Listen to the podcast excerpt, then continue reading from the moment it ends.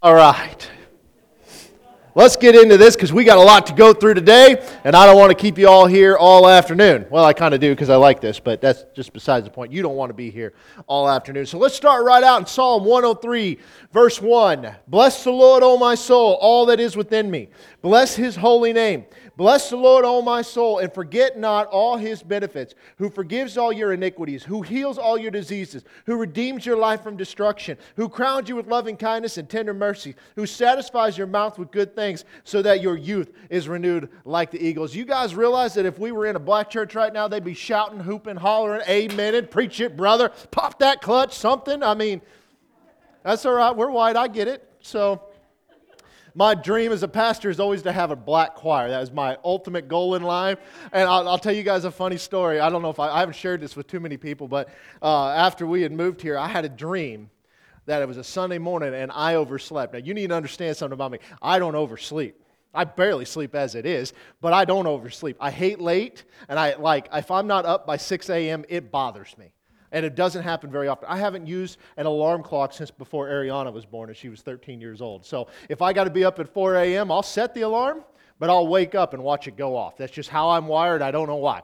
Be that as it may, I have this dream which turned into a nightmare because I overslept, and it is 10:35. And where should I be? Not in bed. So I'm getting up thinking, man, what excuse am I going to give? How am I going to explain this? Like, there's no excuse for oversleeping. And I walk in through these back doors, and up on stage was a black choir. Hallelujah. And I walked in, I'm like, that's God right there. I mean, and then it was, it was, uh, that's the end of the story. I just like that story. I can't, I can't, I just, I woke up, it's like, I so want one because they're so talented. Y'all are stuck with me.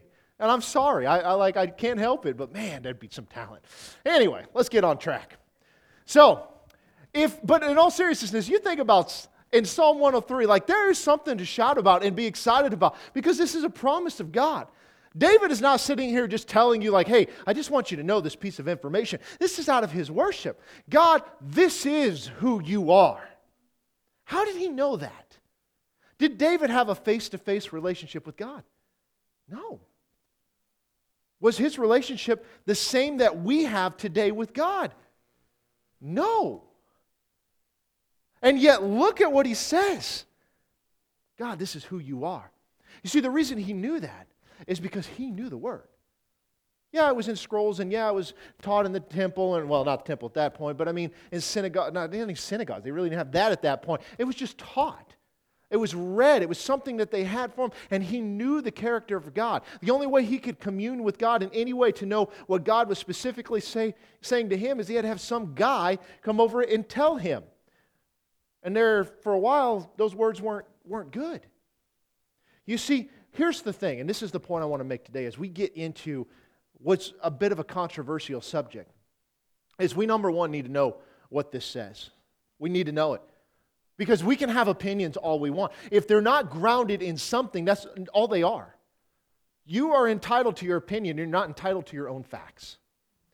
Number two is, is, is we as believers in Christ should say, God, I want everything that you have for me, every promise.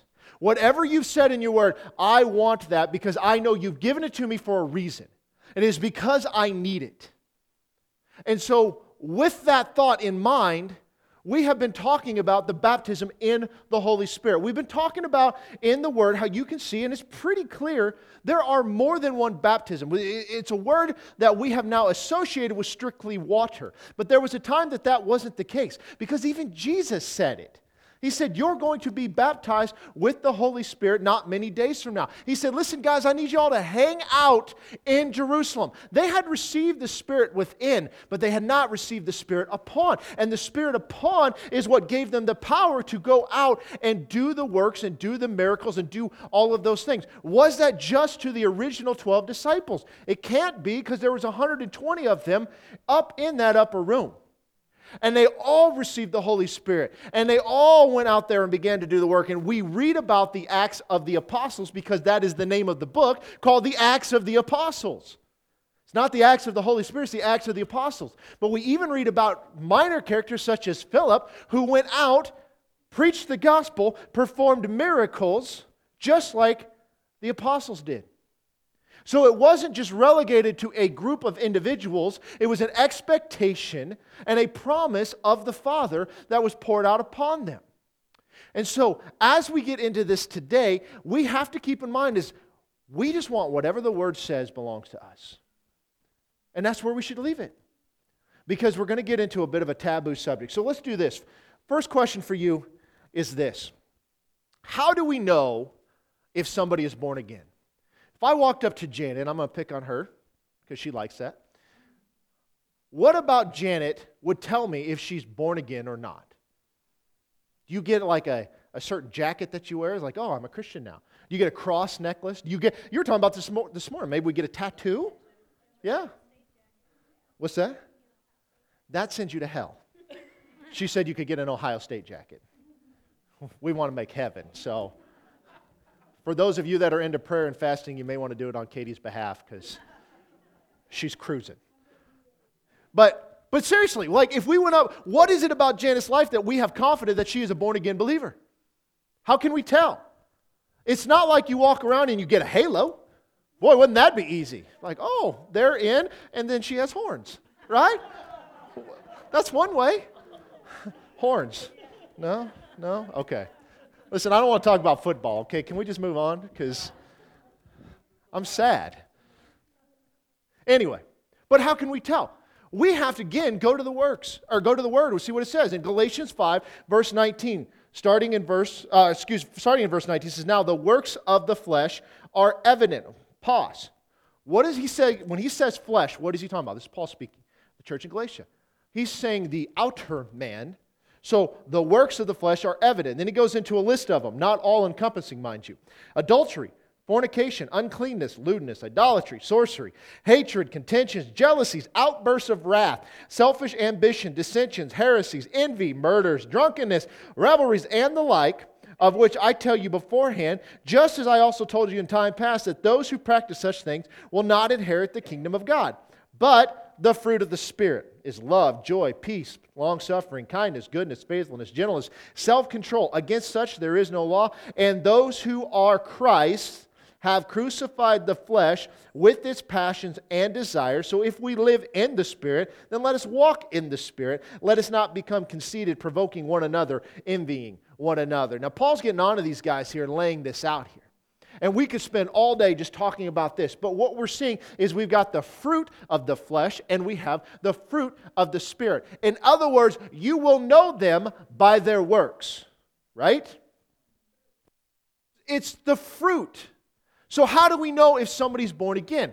We should begin to see fruit bear in their lives. We were talking about this a little bit this morning about how if you are connect, a, a, a branch connected to the core of the tree will produce fruit, not out of any effort of its own, but because it is. And so, how can we tell if somebody's born again? We should see fruit in their lives. For those of you that own a TV, you may have heard recently that Kanye West is now a Christian. Is anybody else skeptical? I pray that he is. I hope that he is. But we've been down this path before. We've seen people that claim that. Some of you are sitting there thinking, like, well, they claim Donald Trump is a Christian. Have you seen him? Yeah, listen, I know. It doesn't matter. We should know them by their fruits. We should be able to look at somebody and see, yes, there's something that's changed in them. May not be immediately, but we begin to see that. So if we can look at them and say, okay, we can tell somebody who is possibly a Christian because they have now crucified their flesh with its passion and desires. They're no longer working in the flesh, but they're living in the spirit. Can we do the same thing with anything else when it comes to God? Because there's two parts that Jesus brought to our attention. One is that we must be born again. And then we see this idea of this baptism in water that we, we when we're doing this, we're, it's a sign to the world that I am now, I died with Christ, I've been raised new. But you can't have one without the other. You have to be born again and then you're baptized. Being baptized is great, but it doesn't matter if your heart is not crucified. If you have not done that, then all you just did was get a bath and not a good one either. I mean, honestly, if we think about this, it's the idea of baptizing babies. Why do we do that? Can they make a decision for Christ? No, they can't make a decision for anything. The same could be said about teenagers if you want to really get honest, because you don't know which way's up half the time. But here's the deal is that you have an order of events, born again, heart change in that moment. How does one do that? Well, if you believe in your heart and confess with your mouth. It's really that simple. There is nothing more to it. It's not this bow your head, raise your hand, come up, cry up at the altar. It's how you give your heart to God. It's what we do. Then we are baptized. But this idea of the baptism in the Holy Spirit is there a way to see if somebody is baptized in the Holy Spirit? And what I'm going to show you today that there is. And I'm going to write it down on this board. And I'm telling you, this is controversial. As you're going to see with almost every example that we read today, and these are things that we have read every week, is that every time somebody is what we call baptized in the Spirit, because that's what Jesus called it, that they pray in tongues. Now, what we're not going to do is get into what tongues is. We will get into that next week. But we just want to begin to see is there an evidence? Is there something that we can look to? If we can look to somebody and say whether they are born again or not. Now, again, that's not foolproof because people act out, people get wrong. Ultimately, God knows their heart, but is there something evident in the flesh with that? So let's do this. Acts chapter 2. We've been reading these, these same five chapters the last couple of weeks, and each week we pull something a little bit different out of it. Do you know why we do that? Because I don't want you to take a drink out of a fire hose. You know the best way to eat an elephant? One bite at a time. We're taking this slow. We're building this brick by brick. I know some of you probably are wishing he would, can he move on to something else? Anything else, please? But the thing is, is we need to understand this. This was so important to the, the life of the apostles that Jesus said, do nothing until the moment we're about to read. Acts chapter 2. When the day of Pentecost had fully come, they were all with one accord in one place. And suddenly there came a sound from heaven as of a rushing mighty wind, and it filled the whole house where they were sitting. Then there appeared to them divided tongues as of fire, and one sat upon each of them. And they were all filled with the Holy Spirit and began to speak with other tongues as the Spirit gave them utterance. Okay, we're going to stop there for a minute. Now, if you know your Old Testament, as these guys would have, this event sounds eerily similar to another event that was crucial to the nation of Israel.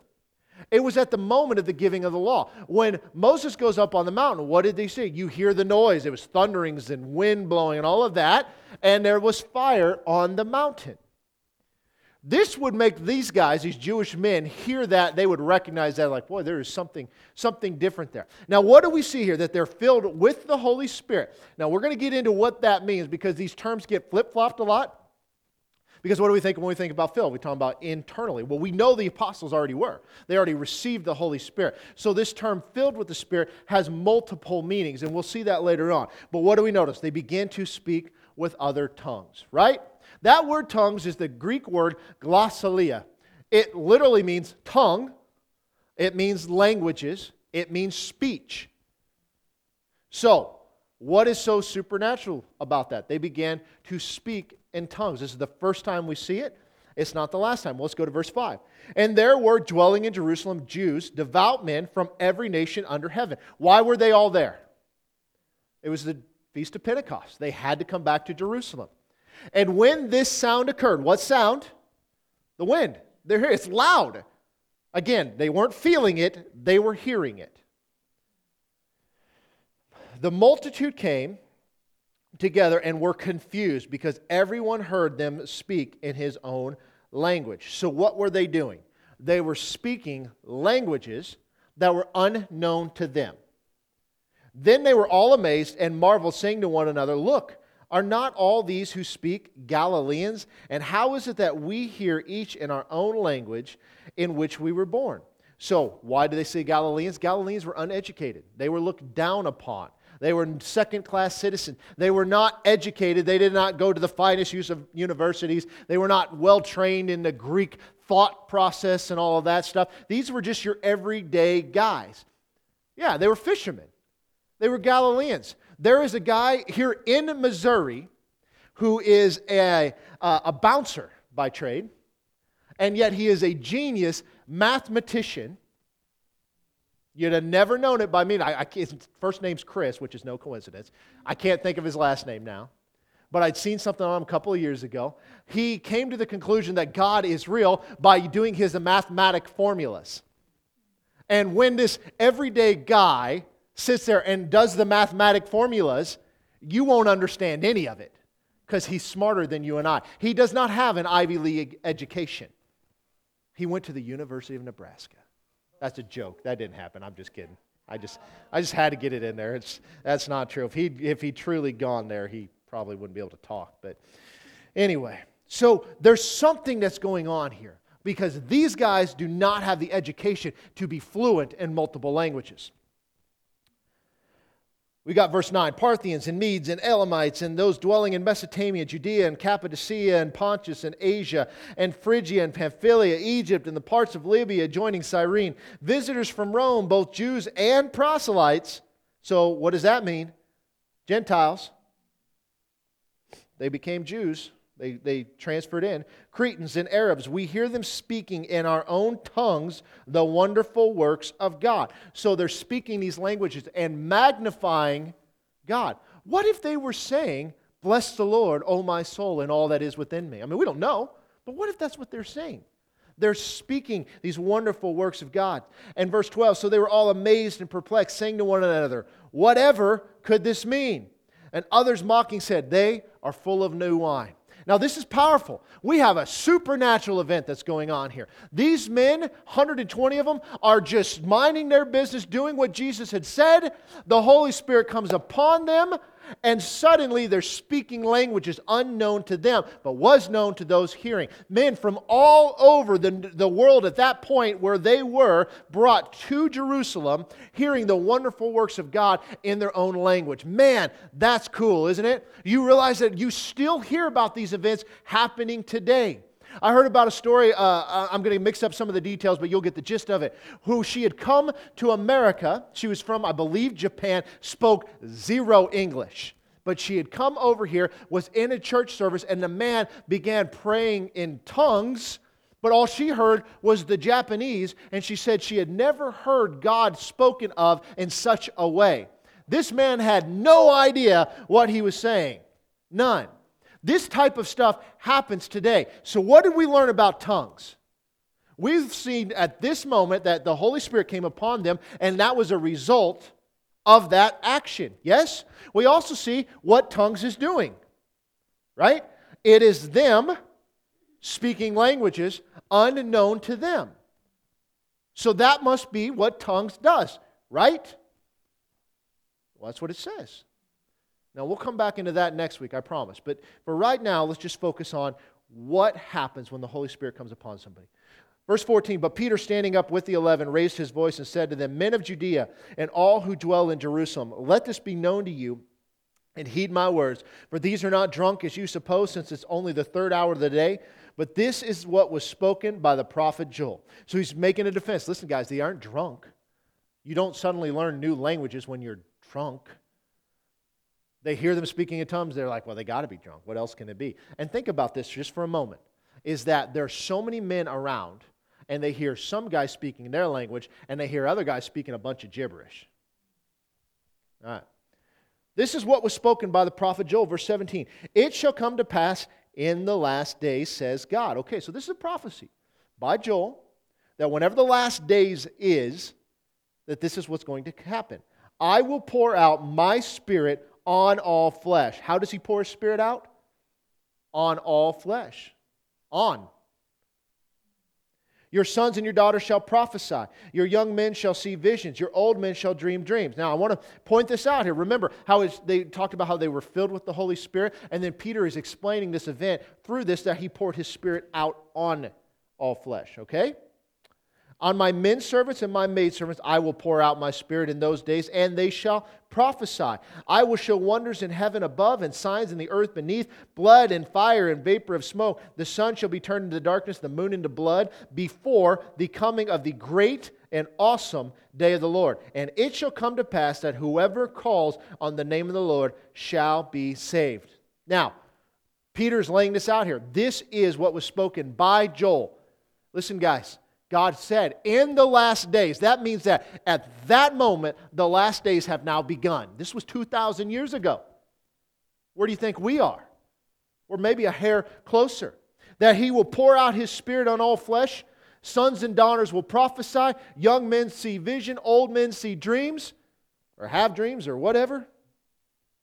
Men servants, maid servants, all of them, he's going to pour out his spirit in those days. Now, let me ask you this Are we still in those days. Have to be. Unless they've ended, unless God came back and nobody told us, it has to be still in those days. So, what does that mean? That means He's still pouring out His Spirit, right? It has to. That has to be what that means. So, they're going to prophesy. They'll show wonders in heaven above and signs in the earth beneath blood and fire and vapor smoke. The sun shall be turned into darkness, the moon into blood. These are all signs, birth pains, if you will, of the great and awesome day of the Lord when Christ will return. And guess what? Whoever calls on the name of the Lord will be saved. Now, watch what he says. Men of Israel, hear these words Jesus of Nazareth, he was a man attested by God to you by miracles, wonders, and signs, which God did through him in your midst, as you yourselves also know. See, the time of denying the works of Christ is over. They know what happened. Where was Jesus killed? Jerusalem. Where was he buried? Jerusalem. Where was he resurrected? In Jerusalem. So you knew what happened. Everybody there knows what had taken place just 50 days prior. We're, we're a month and a half out. We're not very far away. You knew what happened. If you didn't know, it would be very easy to prove. Watch what he says. Him being delivered by the determined purpose and foreknowledge of God. So, guess what, folks? This wasn't you, it was God's plan. You have taken by lawless hands, have crucified and put to death, whom God raised up having loosed the pains of death, because it was not possible that he should be held by it. Now, this is powerful in this moment in Jerusalem. Because if you came to me and you said, My grandma died, I'd be sad with you. I'm sorry to hear that. And you said, She was buried out there at the cemetery. Pick any cemetery around you you want. I said, But guess what? She came back. She's alive. Now, you can do one of a couple of things. You can bring her into my office, and if I knew her, that might be convincing. But how could I prove that this wasn't true? I could grab a shovel. I could go out there, I could dig her up and say, oh, sorry, your grandma's right there. They're in Jerusalem. They're 50 days from the time that Jesus had died and had been resurrected. All they'd have to do is go and look at the grave to see if this isn't true. You see, it was the power of God that was proven to them. These guys knew this was going on. You think about it. Jesus did not just come back quietly, there was a lot that was going on in that time that he was with them 40 days. A lot that was going on. Everybody knew about it. So this was not just something quiet that happened. This was powerful. Verse 25. David says concerning him, I foresaw the Lord always before my face. For he is at my right hand that I may not be shaken. Therefore my heart rejoiced and my tongue was glad. Moreover, my flesh also will rest in hope. For you will not leave my soul in Hades, nor will you allow your Holy One to see corruption. You have made known to me the ways of life. You will make me full of joy in your presence. This is David speaking, prophesying. Verse 29 Men and brethren, let me speak freely to you of the patriarch David, that he is both dead and buried, and his tomb is with us to this day. So he's making a case that this wasn't talking about himself. You know how they can prove that? They could go dig him up. They could go back there and see his bones, see where his grave is, and show that that was him. Therefore, being a prophet and knowing that God had sworn with an oath to him that the fruit of his body, David's body, according to the flesh, he would raise up the Christ to sit on his throne. Thus, in other words, if you didn't know that the promise was given to David was ultimately talking about Jesus sitting on his throne, reigning from Jerusalem, Peter just told us that. Now, how do we know that there is going to be a millennial reign of Christ on this earth? Because he never did it. Thus, if he doesn't happen, his promise to David was a lie. It has to happen. That's a side note. That part's free. I'm not charging you extra. Verse 31. He, foreseeing this, spoke concerning the resurrection of the Christ, that his soul was not left in Hades, nor did his flesh see corruption. That word Hades is referring to the grave. Jesus, God has raised up, of which we are all witnesses. Therefore, being exalted to the right hand of God, and having received from the Father the promise of the Holy Spirit, he poured out this which you now see and you now hear. How, who baptizes in the Holy Spirit? Jesus does. He received from the Father the promise of the Holy Spirit, and He poured this out. You see it, and you hear it. What did they hear? They heard two things they heard the wind, and they heard the tongues. This is what you see, this is what you hear. For David did not ascend into the heavens, but he says himself, The Lord said to my Lord, Sit at my right hand till I make your enemies your footstool. Therefore, let all the house of Israel know assuredly that God has made this Jesus, whom you crucified, both Lord and Christ. Now, when they heard this, they were cut to the heart and said to Peter and the rest of the apostles, Men and brethren, what shall we do? And Peter said to them, Repent and let every one of you be baptized in the name of Jesus Christ for the remission of sins, and you shall receive the gift of the Holy Spirit. For the promise is to you and to your children and to all who are afar off, as many as the Lord our God will call. Now we got to stop here for a minute because when did this process stop? Well, he just said that the promise, that what promise is that? The promise of the Holy Spirit is to you, your children, and all who are afar off. Are we afar off? Absolutely we are. We're 2,000 years. That's pretty far if you ask me as many as the Lord, our Lord will call. So he's going back and saying this event where the Holy Spirit was poured out on people is a promise to all who are afar off.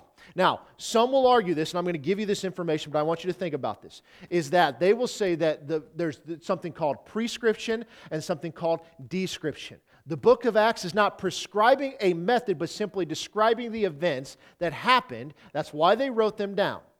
So, in other words, this isn't something that we can glean from or have an expectation of because it's simply describing it. It is not prescribing how we should behave. There's a problem with that. Who gets to decide which parts are prescription and which parts are descriptions? Because if you're going to make that argument, then you also have to use that throughout the entirety of Scripture. And guess what, folks? All the patterns throughout them are simply descriptions not prescriptions. Remember how I've said it, and I've said it multiple times God works in predictable patterns. If we cannot look at a pattern of God, then we have a problem. Okay? You guys with me? All right, now let's go on. Because we see this thing going on. We see what's happening here. We see the tongues. Verse 40, and with many other words, he testified and exhorted them, saying, Be saved from this perverse generation. Those who gladly received his word and were baptized, in that day about 3,000 souls were added to them. This again is hearkening back to the time of the giving of the law. 3,000 men lost their lives that day as a result of their disobedience. He's saying uh, to repent from this wicked generation. They continued steadfastly in the apostles' doctrine and fellowship, in the breaking of bread and in prayers. And fear came upon every soul, and many wonders and signs were done through the apostles. Now all who believed were together and had all things in common. They sold their possessions and good, divided them among all as anyone had need, and continuing daily with one accord in the temple, breaking bread from house to house. They ate their food with gladness and simplicity of heart, praising God and having favor with all the people. And the Lord added to the church daily those who were being saved. So at this point, they're not facing persecution. There was a fear and a reverence. There's like something has gone on here, and they were still welcome in the temple. This is going to change, but as of right now, this is what's going on. So, what did we see here when we notice? We see the Holy Spirit coming upon this group, and they spoke in tongues, right? So, all we're going to focus on right now. How did that happen? He came corporately upon them. Nobody laid hands on another. There was nothing like that that took place. So we see the Holy Spirit fall upon them. And how did they know that that happened? Because they spoke in tongues. Again, we'll go next week and talk about what those tongues are, but for right now, that's what we see happen. Let's see if we see that anywhere else. As I said, there are five chapters in the book of Acts that specifically address a similar situation. So let's see if we see a pattern develop. Is that fair? Because as I've said, we can glean as a prescription from the patterns that we see in Scripture. Acts chapter 8, verse 4. Therefore, those who were scattered went everywhere preaching the word. Now, why were they scattered? Because of, of uh, oh my goodness, his name slips in my mind. Starts with an S. He was just killed. Janet, I'm looking at you. Simon, no. Stephen, thank you. Stephen was just killed. They're being persecuted. They're scattering. They're moving apart. Those, therefore, those who were scattered went everywhere preaching the word. Then Philip went down to the city of Samaria and preached Christ to them. Now, you need to understand how enormous of a moment that this is because the Jews don't go to Samaria. Remember, Jesus was talking to a Samaritan woman. And it wasn't just that she's a woman that they were, everybody was shocked that he was talking to her. She was a Samaritan woman. They were looked down as half Jews because they had intermarried with the Greeks and the Jews, and so they had they also had their own temple up there, and there was an argument over like which temple's better and who worships God better. I mean, there's all of this stuff that was going on there. So Philip went to the city of Samaria and he preached Christ to them. And the multitudes, with one accord, heeded the things spoken by Philip because they heard and they saw the miracles which he did. So he preached the word and the signs followed. Does that line up with what Scripture says? Absolutely. Mark 16. For unclean spirits, crying with a loud voice, came out of many who were possessed, and many who were paralyzed and lame were healed, and there was great joy in that city. Could you imagine?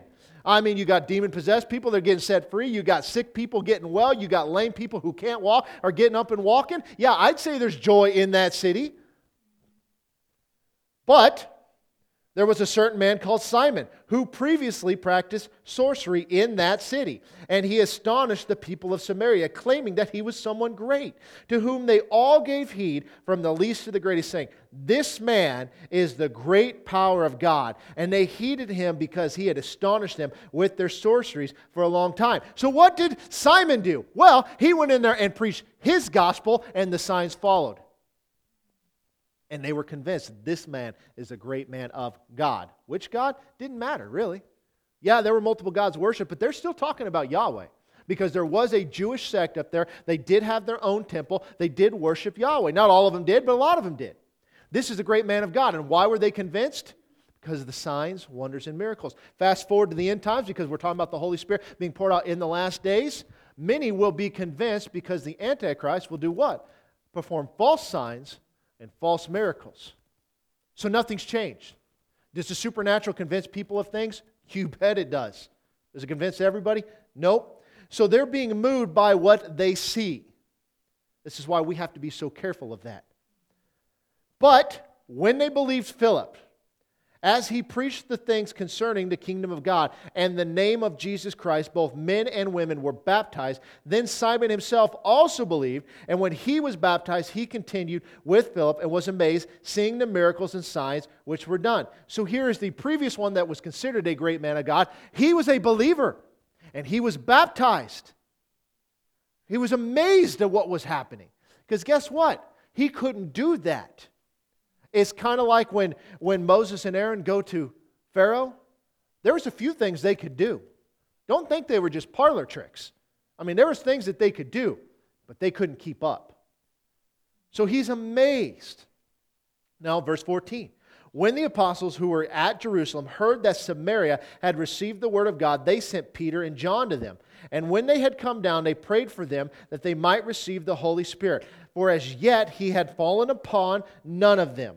They had only been baptized in the name of the Lord Jesus. Then they laid hands on them and they received the Holy Spirit. Now, do you receive the Holy Spirit when you're born again? Yes, but are you baptized in the Holy Spirit when you're born again? No. Or they wouldn't have needed Peter and John to go up there and lay hands on them. So, how did they receive the Holy Spirit? They laid hands on them. So we've seen one time corporately, we've seen a, another time that the laying on of hands of the apostles in this case, uh, they received the Holy Spirit. And what sign do we see of them receiving the Holy Spirit? It doesn't say. Doesn't say, does it? Did it say that they prayed in tongues? It does not. Now, remember, Simon is blown away at the works of Philip. So let's read forward a little bit. Verse 18. And when Simon saw that through the laying on, uh, the laying on of the apostles' hand, the Holy Spirit was given, he offered them money, saying, Give me this power also, that anyone on whom I lay hands may receive the Holy Spirit. Now, just so you know, this was a really bad idea. But Peter said to him, Your money perished with you because you thought that the gift of God could be purchased with money. You have neither part nor portion in this matter, for your heart is not right in the sight of God. Repent, therefore, of this your wickedness, and pray God, if perhaps the thought of your hearts may be forgiven you. For I see that you are poisoned by bitterness and bound by iniquity. Now, stop there for a minute. Now, there are many who will sit there and say, You see, Simon wasn't truly born again, because otherwise he wouldn't have said this. They said that he was born again. So we're going to go with that. But what we also see is that there wasn't like this miracle where all this downloaded knowledge was put into him that he knew exactly how this worked. This man was somebody great, respected. And now this is going to change because you've got Philip, who is a big deal, and you got Peter and John, who are a big deal. And who is Simon? Guys, I want in. What do I got to do? Let me give you money. He was a wealthy guy. All of them were. So he is wanting whatever they have, and they tell him, You need to repent. And Simon answered and said, Pray to the Lord for me that none of the things which you have spoken may come upon me. So when they had testified and preached the word of the Lord, they returned to Jerusalem, preaching the gospel in many villages of the Samaritans. Now, again, what do we see? We see that the laying on of the hands, the Holy Spirit, comes upon these people. But do we see them pray in tongues? No, we don't. I'm going to tell you that this is the only case where it's not spoken of. Now, does that mean that it didn't happen? Not necessarily. Because if we're going to look at patterns, then we're going to see a pattern to begin to develop. Now, whatever was going on, Simon wanted it. Was it the praying of tongues? Was it the miracles? I don't know. What he wanted to pay for was the ability to give people the Holy Spirit. All right? So we see a pattern develop here. So, let's go to chapter 9, verse 1. You guys know this one. Saul, still breathing threats and murder against the disciples of the Lord, went to the high priest and asked letters from him to the synagogues of Damascus, so that if he found any who were of the way, whether men or women, he might bring them bound to Jerusalem. And as he journeyed, he came near Damascus, and suddenly a light shone around him from heaven. Then he fell to the ground and heard a voice saying to him, Saul, Saul, why are you persecuting me? He said, Who are you, Lord? And the Lord said, I am Jesus whom you are persecuting. It is hard for you to kick against the goads. So he, trem- he trembling and astonished, said, Lord, what do you want me to do? And the Lord said to him, Arise and go into the city, and you will be told what you must do. And the men who journeyed with him stood speechless, hearing a voice, but seeing no one. Then Saul rose from the ground, and when his eyes were opened, he saw no one. Then they led him by the hand and brought him into Damascus. He was three days without sight, and he neither ate nor he drank. Now, there was a certain disciple at Damascus named Ananias, and to him the Lord said in a vision, Ananias, here am I, Lord. So the Lord said to him, Arise and go to the street called Straight, and inquire at the house of Judas for one called Saul of Tarsus. For behold, he is praying, and in a vision he has seen a man named Ananias coming in and putting his hand on him, so that he might receive his sight. And Ananias answered, Lord, I have heard from many about this man, who how much harm he has done to your saints uh, in Jerusalem. And he has authority from the chief priest to bind all who call on your name. But the Lord said to him, Go, for he is a chosen vessel of mine to bear my name before the Gentiles, kings, and the children of Israel. For I will show him many things that he must suffer for my name's sake. And Ananias went his way and entered the house, and laying his hands on him, he said, Brother Saul, the Lord Jesus, who appeared to you on the road as you came, has sent me that you may receive your sight and be filled with the Holy Spirit. Immediately there fell from his eyes something like scales, and he received his sight at once, and he arose and he was baptized. And so he had received food. He was strengthened. Then Saul spent some days with the disciples at Damascus. So, what happened? Paul, no doubt who Jesus was, very likely is born again in this moment. I think we can infer that. Once you have an encounter with Jesus in that regard, I don't think the doubt is there any longer. We see we hear about the stuff today going on in the Muslim nation where Jesus is appearing to Muslims and they are converting to Christianity over that. Okay? Now some have tried to argue that that's demonic that's going on. These are false things. I don't know too many demons that are out there preaching the gospel in people's dreams. Maybe it happens. I don't know. So, but we see that he would be filled with the Holy Spirit. How was this done? Through the laying on of the hands of Ananias. Who was Ananias? He wasn't one of the twelve. So we see again that being used by God, people who are outside of the 12. That's very important. Why do I say that? Because many will tell you that when the apostles died, the gifts died with the last apostle because this is who this was about. So we see that he was filled with the Holy Spirit. We see the same terminology that was used in Acts chapter 2. And when they were filled with the Holy Spirit, the Spirit comes upon them and they speak in tongues. Did Paul speak in tongues? Doesn't say it. So we got Acts chapter 8, where it doesn't say anything about them speaking in tongues. And now we've got Acts chapter 9, where it doesn't talk about Paul speaking in tongues, except for one thing. We know that Paul did. He says in 1 Corinthians 14 18, I thank my God I speak with tongues more than you all. Now, when did he start that? Can we infer it was from this moment on? Did he do it immediately? We don't know. It doesn't say it, does it? So we're not going to just sit there and assume that it happened in that moment. But what we can very confidently assume is that he said that he prayed in tongues. So we see it. Doesn't tell us what they were, it just says that he did. You guys with me so far? So, two of the three cases we know for a fact that they prayed in tongues. Okay? Now, let's go on to chapter 10. We're going to start in verse 1. There was a certain man in Caesarea called Cornelius, a centurion of what was called the Italian regiment, a devout man and one who feared God with all his household, who gave alms generously to the people and prayed to God always. About the ninth hour of the day, he saw clearly in a vision an angel of God coming and saying to him, Cornelius. And when he observed him, he was afraid and said, What is it, Lord?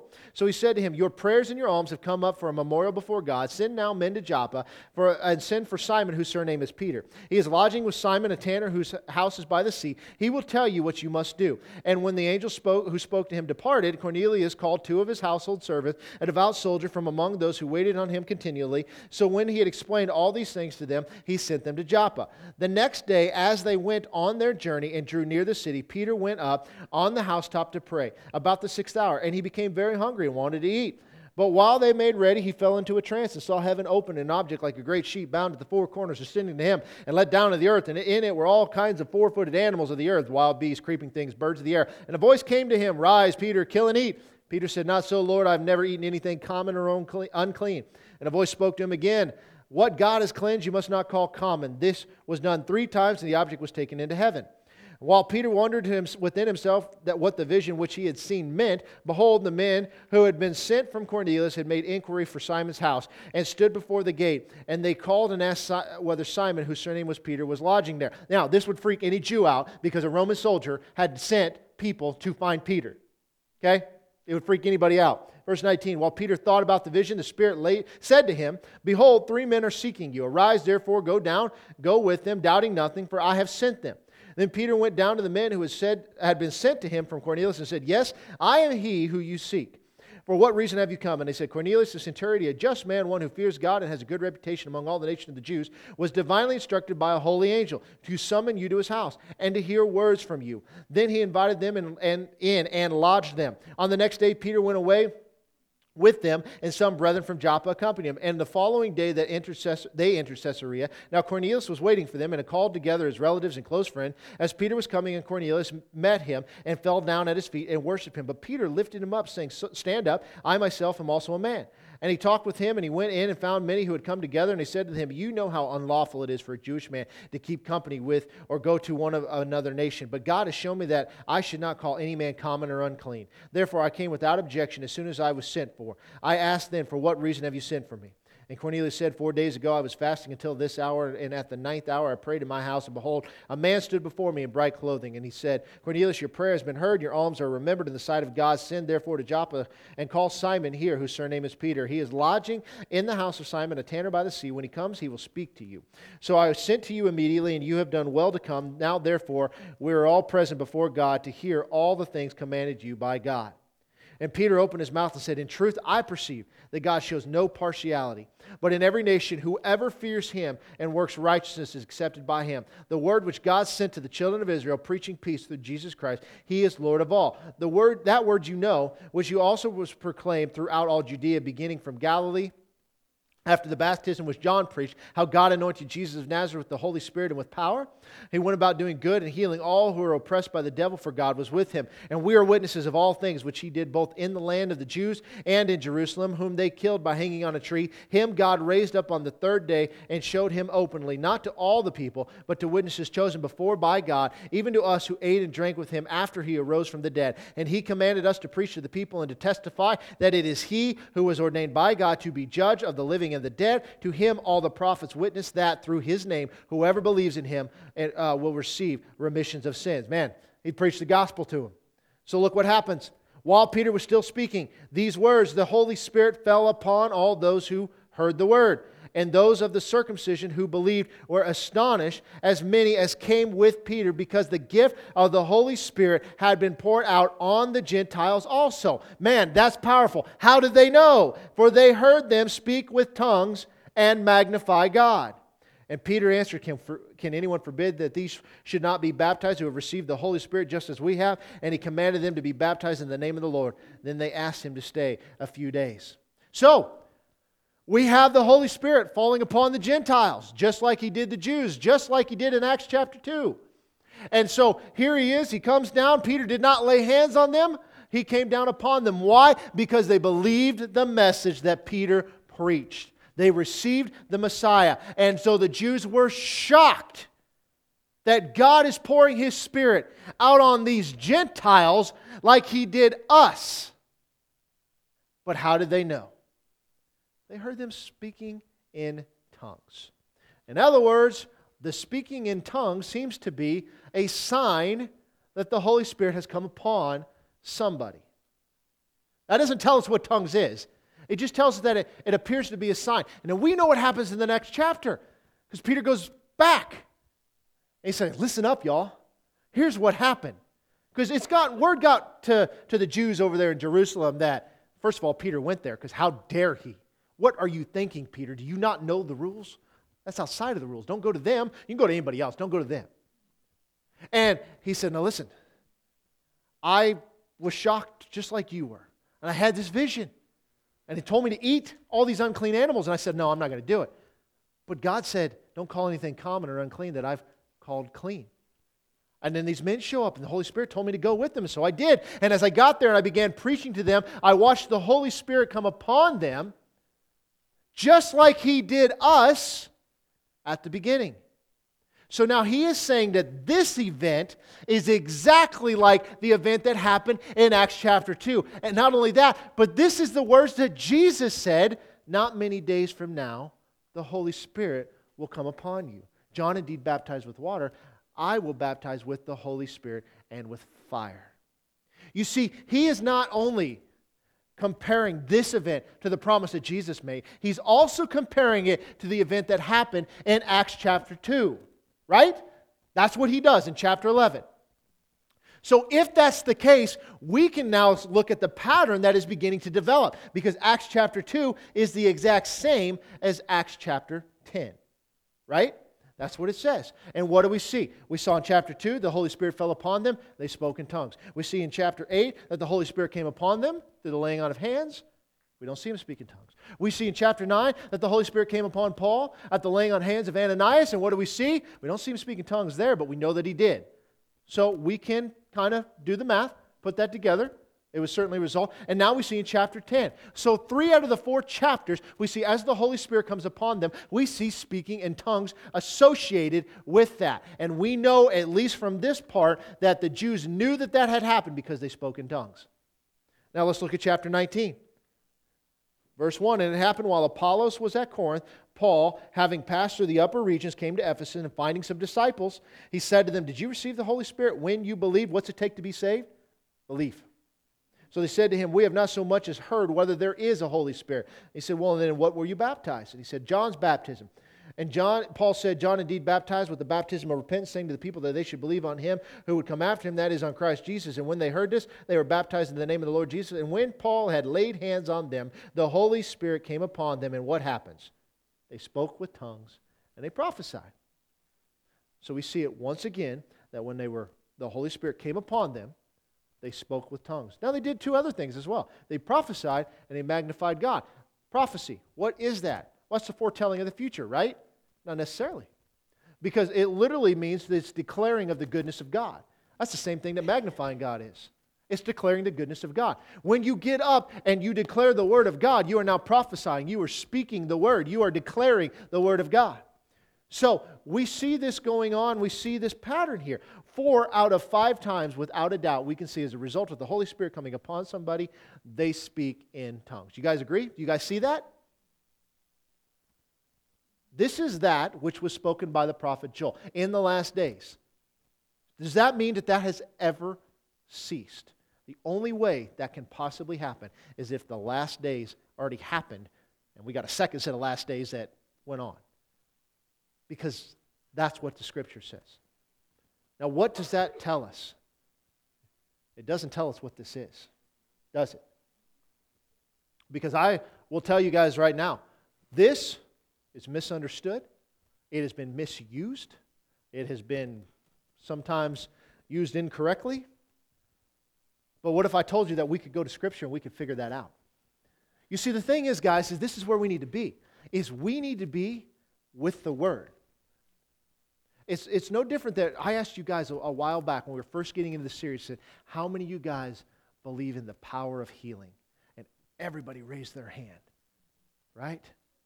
And I said, well, we shouldn't. We should believe in the power of God. And I said this, why do you believe in healing? And most responses, I've seen somebody be healed. That's great. But guess what? Those people in Samaria believed in Simon because of the works that he did. We need to believe in the things of God based off of what his word says.